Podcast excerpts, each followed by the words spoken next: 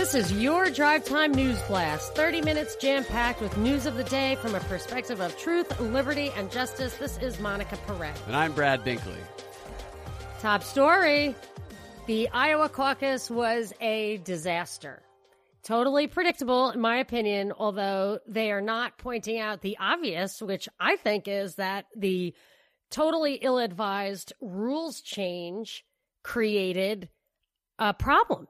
And what they're saying is that they cannot tally the results because there are problems with the app. They used an app to tally the results. They're pointing to a lot of different reasons for that. People are pointing fingers. I just looked at it, and it's seventeen hundred districts. There's like three different numbers, one of which is completely irrelevant. So they're saying, oh, for the first time, we had to report the initial caucusing, the final caucusing, and then the weighted delegate count. The initial caucusing, which they're reporting for the first time, has less meaning than ever before because there were two ways to game it. Everybody would like... It causes controversy is really all it does. What do you mean? By putting oh, yes, it out it's, there. The goal is yeah. to cause controversy, but it's so obvious that there was no other reason to start reporting that number. Now, when that number is worth less than ever... Why would you start? And so my objection is that the articles about it don't point out how obvious that was. Yeah. And just like we talked about yesterday, everybody wins at Iowa because everybody can claim that they won. Every well, they single didn't even candidate. Come they- up with any results now. I thought it would be totally even. So what I thought would happen, what I was trying to say was that there's everybody goes into the section, the silo that they're supposed to. If your guy doesn't have fifteen percent, you get to reallocate. That's going to game it. You can game it in two ways. By overweighting somebody you want to have to stay in like that, whose delegates you don't want reallocated, or you can go stand in an area where you know those delegates will be reallocated. That all happens in the first round. That means that all the qu- the tallies in the first round are tainted by gaming. So it has absolutely no value. And then the second round was further tainted because the first round, if you were in a fifteen percenter, you got to just write your name down and go home. Now, the beauty of the caucus is that it is a grassroots, transparent process where you understand the zeitgeist, you get to talk, you get to see where people are going, and you get to actually react to that. And there's nothing wrong with that. And as Grassley said, it's a... A unique, it says the state's unique role encourages grassroots nominating process that empower, empowers everyday Americans, not Washington insiders or powerful billionaires. That was his quote. And and I think he's right. And by making it impossible for this process to function, they took that power away, which I think was their goal all along. And they're not actually saying that their dumb rules changes is what blew this thing up. What they're actually saying is this thing was on the rocks already. They tried to fix it, but it was hopeless. This is just an archaic, out-of-date way to select people. They're trying to get rid of it. It's a great, transparent, hard-to-rig process that, because of its front-runner status, it has like a twenty times weight than the actual delegates. So it's as if they were picking eight hundred delegates. That's the statistical significance of who comes out as the winner in Iowa. Now, Trump is saying, oh, they rigged it because they still hate Bernie. I think that's a, a, you know, an easy conspiracy theory to take away from the fact that it's undermining uh, one of the last vestiges of transparency in the election process. Yeah. What it's going to ultimately do, the impact on public perception, is it's going to reaffirm how hackable elections are because they're blaming it on this app, saying it was an app failure, while other people are saying it wasn't an app failure. The people were just too old and stupid to know how to use it. But either way, whenever an app comes up, it's going to make people – and there's going to be a lot of new voting technology. So it reaffirms what we've been talking about, that democracy has failed. And it primes the pump for the election hacking narrative. So, oh, remember when that app got hacked? Of course the Russians hacked the twenty twenty election. It's so easy to do. It further adds to that. And the app, the the hacking thing was interesting because they throw in these little details like, well, there were some inconsistencies reported, which sounds similar to the C N N poll that got shut down because of inconsistencies and information left out. they're putting that stuff out there to make it seem as though, oh, Bernie's getting screwed. What are these unspoken about inconsistencies? There was even one guy who said that he realized it wasn't working because they said it wasn't working Thursday. They said they already knew it wasn't working. So he tried to call. So they had the smart technology. That failed. Then they reverted back to the old technology, the phones. They got stuck on hold, and they went to bed. So this is going to happen a lot in the future. We're going to depend on smart technology without really testing it, and then when it fails, we're not going to be able to use the old technology anymore either because we're too stupid or because we didn't plan for it. But this one guy said that he just sent someone over to where they needed to go with like a, the results physically, and that that person was turned away and not allowed to give the results. I don't know the follow-up on that story, but there's a lot of details to create what you nailed yesterday, that the outcome is vague. It's the art of ambiguity. And it's extreme. They did say that there, thankfully, there's a paper trail so we can verify all of this. And I don't know why they would put that in there to just make it look like, hey, we got this. Don't worry. We're not that incompetent. I mean, again, that is an element of ambiguity. But I agree that the I, I just and the, the bottom line is, first of all, they did not need two sets of raw data, especially not for the first time, because the first set is meaningless.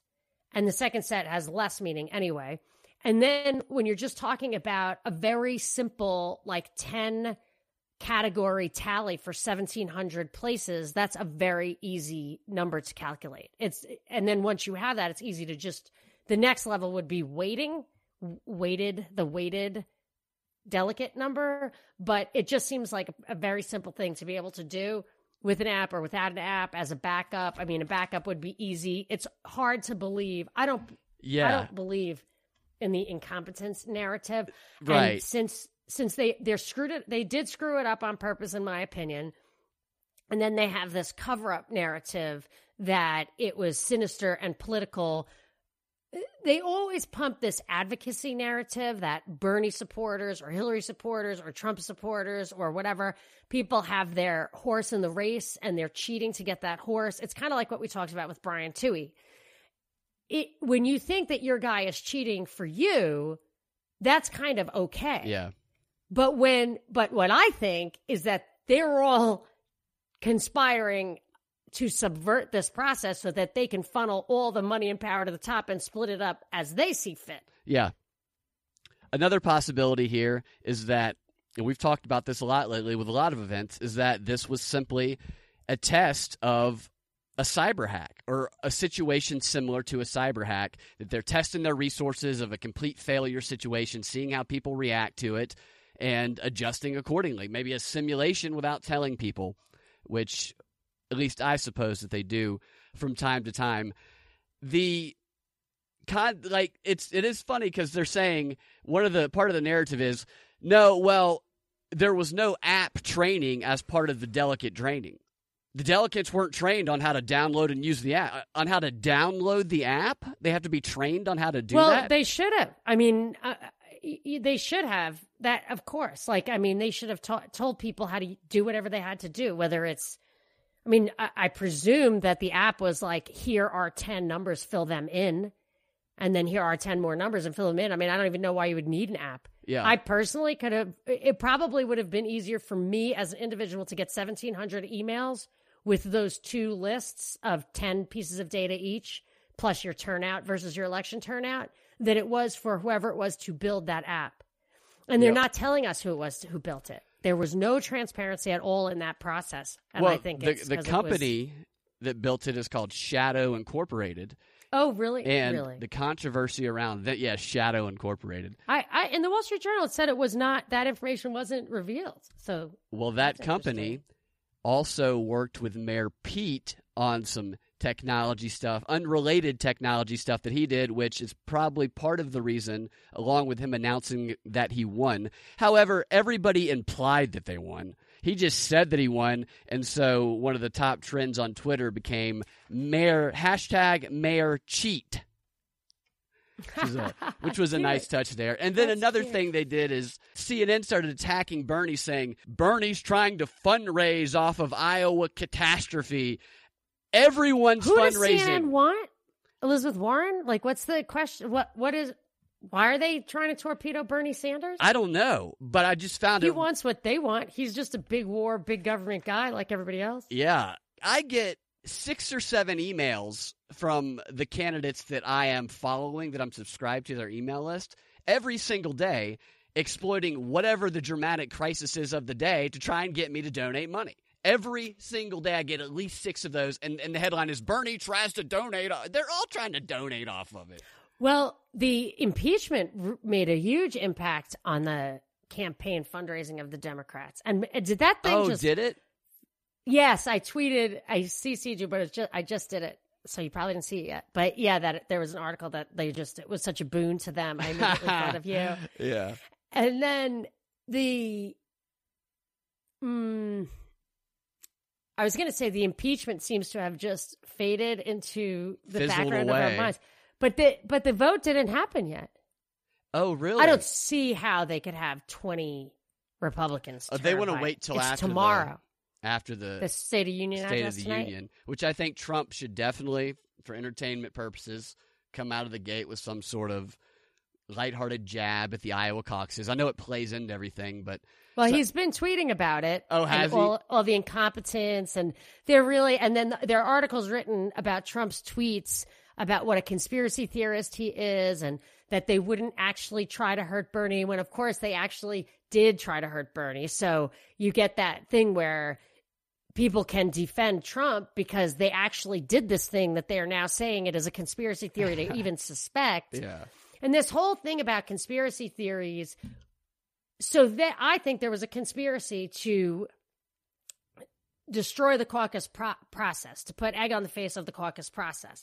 Trump is alter- offering an alternative conspiracy theory, which just like, well, which is discrediting conspiracy theories in general. So there is a conspiracy going on, but because he threw out that red herring, no one's going to talk about it. It's kind of like, in a way, it's like the Biden thing where he made the controversy his at- attack on Biden.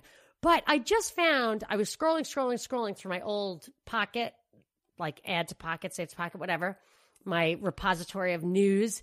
And I found an article from twenty sixteen that Trump personally, which I, I always find hard to believe, but whoever handles Trump, personally changed the Republican platform before the Republican National Convention to pull back on Ukraine aid.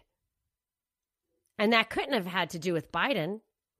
That's interesting. Isn't that, that, that interesting? Yes. That, when did he do that? It was on N P R dot org was where the article was. It was from twenty sixteen. The article was from twenty sixteen. I just tweeted it. That right. It. That is the... I mean, that I defeats the entire, entire argument. argument. The entire because what he was, but because I said like the I M F was pulling back aid too. Like there was an there were issues with that. Yeah. So now aid is not in question. Biden's corruption is not in question. Then it was only after that that Peter Schweitzer put put out that book that called into question corruption at Burisma with Biden and his son and everything. So there's that. But but the but this conspiracy theory, and there was another thing that I noticed, I think Dean tweeted, and I'd seen this law before. I couldn't find the article. I couldn't find quickly what he had tweeted me as an update on this. But there's this suppression of uh, like criminal laws against anti-vaxxers voicing their opinions on the internet. And I think in the beginning it was when you're it's intentional disinfo. But if you genuinely believe it, genuinely believe it, you would not have uh, consequences.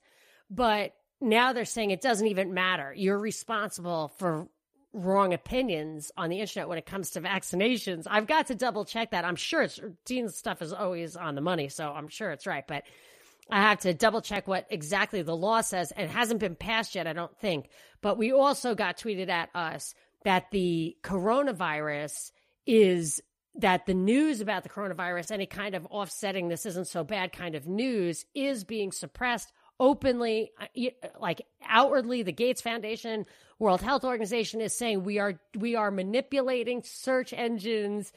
We are catering search to make sure that the official narrative on coronavirus is the only thing that rises to the surface. That is something similar to what I brought today, which is basically that we do not know at all really what's going on with the coronavirus.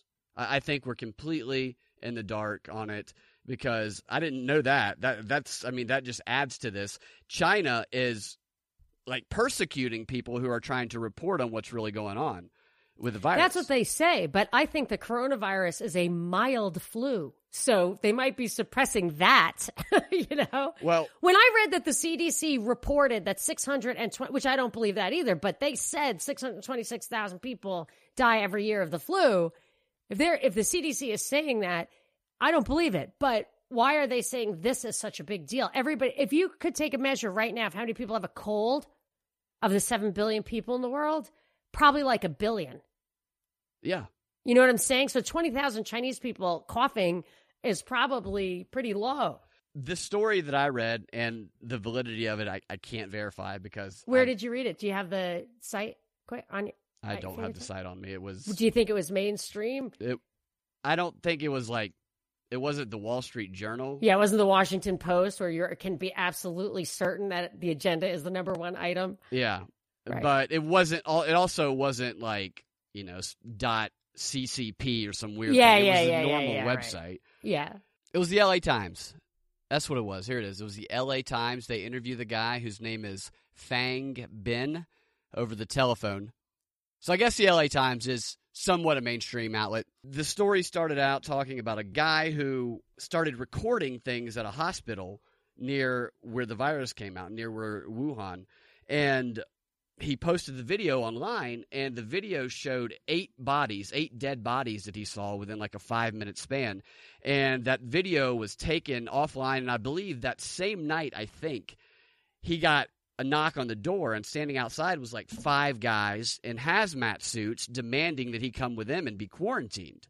And it turns out it was the police, and he said he's fine and to come back with a warrant. They broke into his house, confiscated— he, in China, he said come back with a warrant? He said, come back with, this is how the article translated. Right, like, right. Yeah. I didn't know they even had any rights. That's at what all. I thought, too. I don't know what yeah. the rights were. And clearly right. he didn't have any because they busted the door down. right, they right. took all his stuff. They arrested him. They detained him for a little while. And they accused him, at least according to this guy, they accused him of taking money from a foreign country in exchange for posting videos that makes the virus look worse than it is, that spreads fear about the virus.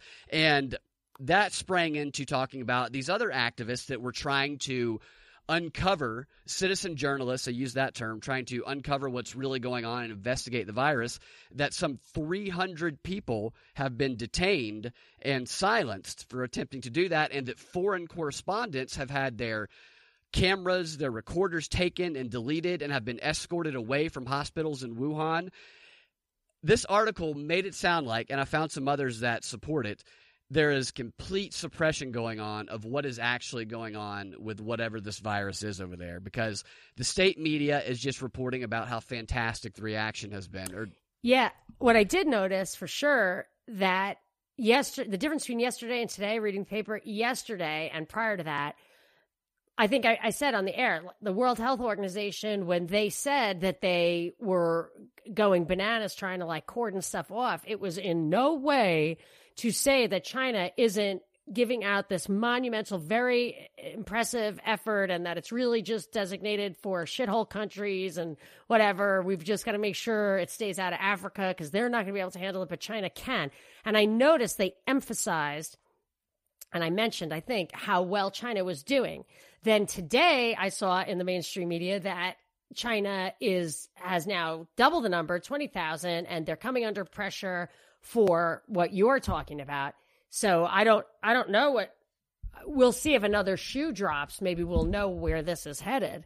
I'm curious to dig deeper on this story, and I started to do that a little bit today, and I have a couple more things about it. But I have something too, so keep going. I'm, I'm wondering now, because I talked to one of my friend's kids over the weekend, and I was asking them, they were talking about the coronavirus, and they were making fun of it, and apparently everybody at school's making fun of it. And even though we saw some stats saying that a large number of Americans are concerned about it, all I've really seen is a bunch of Americans making fun of it, not taking it all too seriously, and us repeatedly being told by the C D C that nothing can happen, you're fine, it's not going to transmit, it's very hard to transmit, it's only over there. And that kind of makes me wonder yeah. if it might actually be something that could spread, right. you know, right. get us to let but our guard down. I don't Yeah. Wash I, your hands, they, people, is all. That's the best defense. They're very – well, that's the thing. Illness spreads a lot that way. Like sanitation has more to do with our better health as far as infectious diseases. I guess antibiotics, of course, but sanitation and our habits have are really the difference maker, I think. Then you have environmental factors that happen all at once that kind of make people sicker, not feel well, like on a day. So you're going to have some of that even without communication. Yeah. But there was something I noticed. This was from Dean also, is a video of like the a, what appeared to be a quarantine ward with like hermetically sealed rooms and a lot of that kind of thing, hazmat people. And I and a, a person responded to the tweet saying, oh, yeah, they're talking about new types of hospitals with these kind of facilities in them. Mm-hmm. And that made me think about that. This kind of stuff, I, I've been reading a lot about, I've been noticing for a long time, this idea of prisons. Them, they want to redo prisons. That's a big infrastructure thing. And it reminds me of sports stadiums. Like I lived in Dallas. Da- the Cowboy Stadium was fine. And they deliberately, everybody noticed it, they deliberate, deliberately let it go, let let it deteriorate, so that Jerry Jones would have an argument for getting like a billion dollars from the city or like huge tax breaks or whatever. This is like one of the richest guys in the country to build this, what they call Jonestown. It, it's ridiculous. It was so huge. It's where I saw Shakira in her fur bikini. It was so huge in a cage, by the way, just like the kids on stage the other day. Uh, It was so huge that I was sitting on the front, and when I looked back way, way up, like past the suites and everything, it was like a different atmosphere. It was like a little bit foggy. Like it was that huge. It was ridiculous. So they're building these state-of-the-art things, and they're using the same type of argument for prisons. They're like, we need to rebuild all these prisons. This is in Alabama. So every time you see an inmate dies, read the article to see what the government wants to do with the prison system. It's almost always build a new prison. And they're saying they don't need new prisons because of capacity. This one about Alabama, it wasn't about capacity or its rundown. It said it was built for warehousing, not for rehab. So we want to build a state-of-the-art facility or several. We want money for these public-private partnerships, federal money.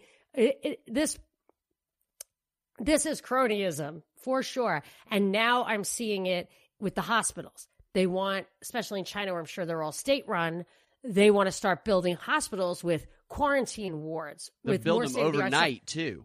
What? They're building them overnight, like in a week's time. That's one of the things they've been attaching these stories is how oh, amazing it is that really? They built them overnight, and the robot doctors that are taking medicines and handling the patients. It's really it's it's wow, very so strange. Even more yeah. of an experiment. I mean that that's uh-huh. what I, I think. This is just one of those things where I really think they're. I know it sounds kind of crazy, but there, other people sm- smelling rat a rat with this. Like, it's not just me being like, I don't know. I've got some information for you that so definitely... much is happening that I ha- I have to believe. I mean, at the very least, it's the Rahm Emanuel thing. Don't let a good crisis go to waste. And in my opinion, guys like Rahm have agenda cards, you know, with checklists, and it's like, yeah. oh, here's a crisis. What can we do here? So they know it's like health crisis. What do we want to test?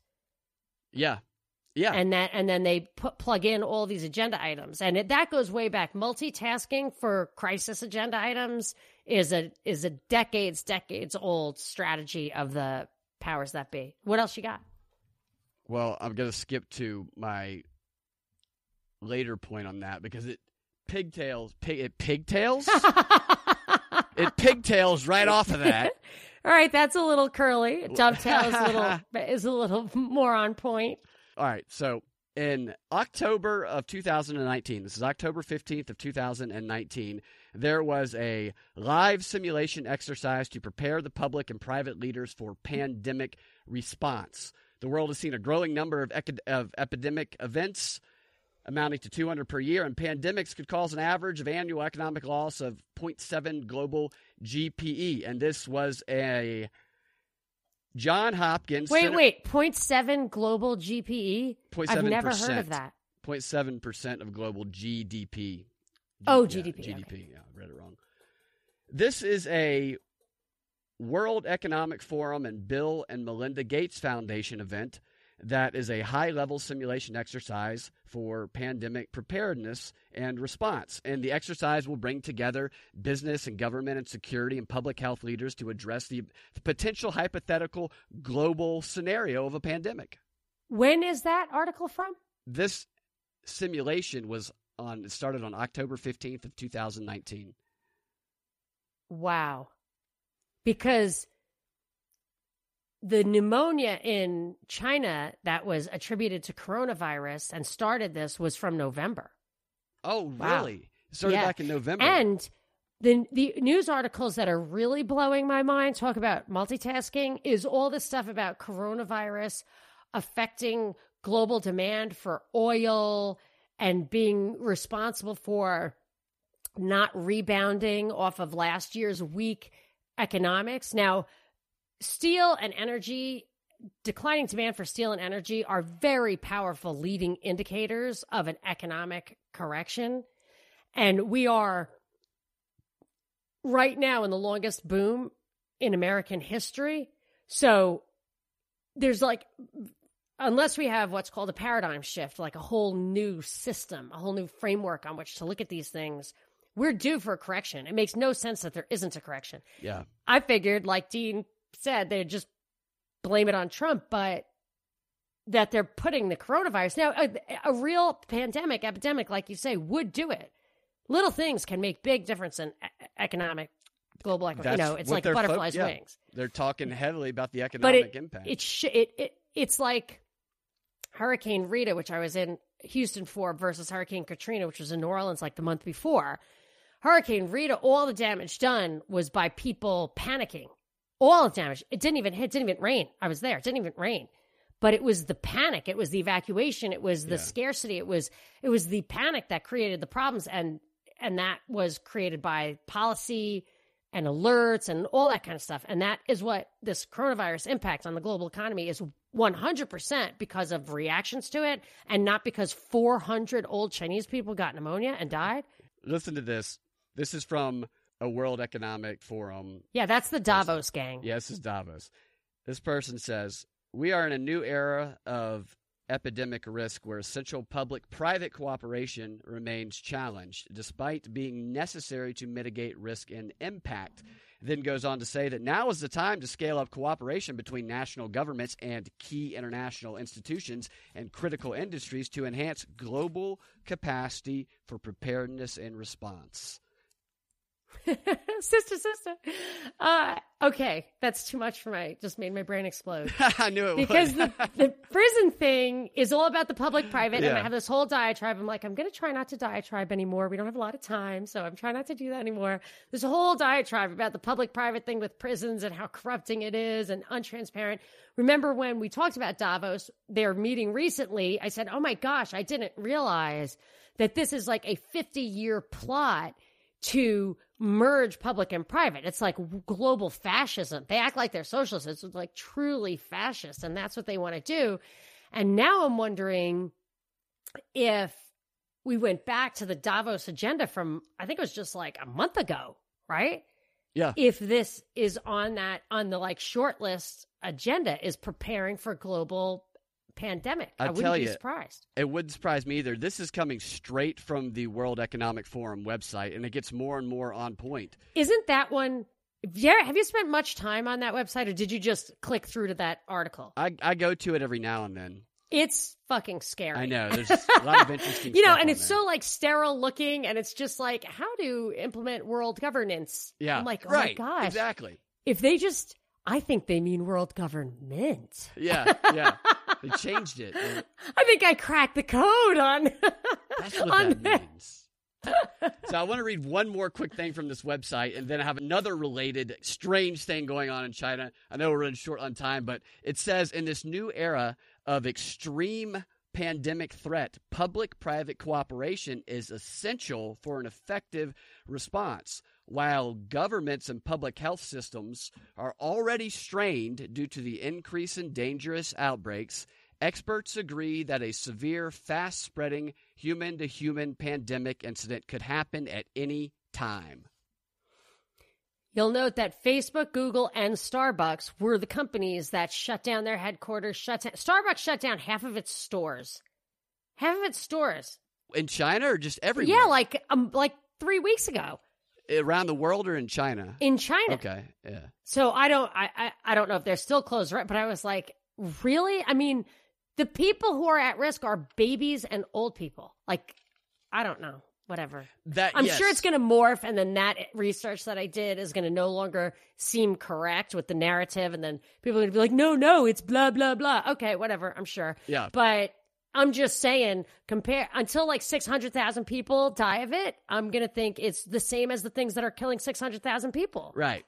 Here's what they're doing in China to encourage people, to encourage them to take precautions. We've seen a lot of people wearing the mask, you know. We've seen people wearing – they have people wearing tangerine and grapefruit skins on their face, empty half-gallon jug bottles. One guy was even spotted wearing a woman's bra on his face. I don't know if maybe his girlfriend is wearing face mask on her breast, and that's – I don't know. But there's a lot of extreme measures going on. And what China is doing to the minority of people who have chosen not to wear a mask, because most experts agree that they're not that effective, they have flying, talking drones that hover around the streets that go in and out of traffic. And you can watch the videos. It's as creepy as you think it would be. Hovering right above people. They're like, what is that? And it tells – it checks people to see if they're wearing a mask. And if they're not wearing a mask, then it says stuff like, where is your mask? Wear your mask. And then here's another example of what it does. There was a man who was plowing snow to get his car out of a parking spot. And while doing so, a drone flew over to him and interrupted him in the freezing cold while he's trying to get out of his parking spot. And it says to him, Uncle, why are you still going out without a face mask? Don't laugh. Hurry up and get in your car and go home. Th- that's what he's doing. Yeah, yeah, like go home. That's what you need to be doing. And then when he got in his car and started to drive off, the drone followed him, and it says to him as he's driving away, don't come outside if you don't have to. Rest at home. And then the drone noticed that he looked back at it, and it said, what are you looking at? Go! Go! That is creepy. Did you see a video of that one? Like, can we watch that? I haven't seen a video of that one, but yeah, I believe it. Out there. Well, Judge Napolitano used to say, look, you think it's all well and good when they have all the surveillance devices on the cameras and stuff, but wait until you're about to cross the street and they call you by name. Yes, that's exactly what I was about to bring up next, is where yeah. is this going next? They already have this technology. He said that years ago. He's He was on point. Yeah. This smart technology that people wear, like glasses, so their Alexas in their glasses, so it talks right into their ear. I imagine a future yes. where Interface. everybody has a, wear- a wearable device, and maybe along with public announcements, because this is public shaming, by the way, because when you're the minority of people not wearing a mask, maybe somebody doesn't think anything of it until a drone points it out, and now everybody's afraid of you. But these glasses – or these these wearable devices, I imagine a future where, because we have intelligence-gathering devices like Facebook that can get our niche interest, our personalities, because we have technology that can, re- can create fake voices that sound like real voices and fake video, I imagine a future where these public service announcements, where our personal podcast or whatever that we're listening to on our smart glasses is interrupted with one of those beeps you get on television, the emergency broadcast system, or an Alexa, and we are warned in our ear personally, in a personalized way, that we are to do something specific or not do something specific, and the voice that will be used will be of the most trusted person in our lives. That's most like that likely. Google Alzheimer's guy. Yeah. It's going to be his wife. His wife, exactly. And so here's the thing with the shaming, is that, like, I don't want to be shamed. I don't want to take a stand on anything, but something like a vaccination, or like Bloomberg was doing that with the sugary drinks, banning the sugary drinks, and then people were drinking NutraSweet, which is so much worse for you. Yeah. And then uh, I got a tweet, I think from J J, uh, one of our J Js, that said he used to wear had to wear a mask for something, and it very quickly started growing bacteria because of the moisture being trapped in there, and there. I mean, it's not a sterile environment, so if you're going to wear it for any extended period, it it could actually have the opposite effect. Same thing with vaccinations. You don't want them because you think they might hurt you. Mm-hmm. So it's not like you're just being a rebel, like the chick who wouldn't quarantine for Ebola. I mean, that wasn't really going to hurt her. It wasn't going to take much time. I would do it just because of the social pressure. I would do that for sure.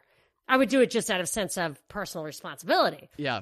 But I, the vaccine and stuff, you know, I don't, I don't want to be like, I, I was like super shamed by the doctors. Like, you need to get a whooping cough vaccine, not shamed, but I was like, I was afraid to tell her that she's being ridiculous. Yeah. They were talking about that, about how some citizens are keeping one mask and wearing it over and over again. You're right. That's terrible. You're going to get sick doing that. Yeah, it's bad news. And a real sickness, because bacteria is way worse than virus, by the way. Yeah. Bacteria really kill people all the time. That was the biggest breakthrough in medical history, in my opinion, or I think. Doctors used to not use gloves. And the guy mm-hmm. who discovered that wearing gloves can prevent you, like if you stick your hand in one person's body and put it in another, how wearing gloves can prevent that from spreading that bacteria. He was ostracized and shamed. Oh, yeah. Wait. Was that? I can't remember his name. It was like forties, maybe. No, I know who it was. Um, he was a a drug addict. I want to say Williams Halston. I don't know. I, got, I wrote an article about him when Philip Seymour Hoffman died. Yeah. It was like one of the greatest guys, and he invented the gallbladder or something. Oh, maybe it was somebody else. One more quick surgery. What to watch out for related to this virus is there's been some talk of it being more genetically specific, affecting those with specific genes. I'm wondering if this is going to accelerate the already accelerated development and use of gene editing type therapies in China. And I don't know about you, but I'd like to see Trump open the State of the Union with something like, let's take a moment of silence for the Democrats who couldn't be here, who are still struggling, waiting for the results of the Iowa caucus. I think, I don't think you're the first person to predict that he will take a shot at Democrats' math skills yeah. in the State of the Union address, which is tonight. And the next primary, just so you know, is February eleventh in New Hampshire. It is his turn. They did make fun of him for getting the wrong state about where Kansas City is located in a tweet yesterday. He tweeted, I think that Kansas City Chiefs are for both Missouri and Kansas, are they not? I think that is reasonable, but when you're Trump and you misspell or you misstate. What is the right answer? It's in Missouri. He well, said the Kansas great state C- of Kansas is what I know. Kansas City is in both, but he was he was congratulating the football team, the Kansas City Chiefs. They're from the great state of Kansas. And he got a lot of backlash. So the tables have turned today, as they always do, because we're all adult children living in a giant high school. You guys can find your Drive Time News Blast every weekday afternoon at four p.m. on the prop report dot com with the Propaganda Report podcast oh. feed. Share the show Tuesday. Oh, my gosh. Share the show we Tuesday. Absolutely have to share the show. We need to get the word out, get uh, continue our growth, so that we can show up better on search engines and help uh, just give us a little positive feedback. Pick one person to share it with and, with, and here's an idea for people who've made it this far. We're almost through the whole song at the end of the show. It might be a first time. I love that song. It relaxes me. Here's what I ask you to do. If you tweet the show at somebody you know who's a friend, include us on the tweet so we get to know them.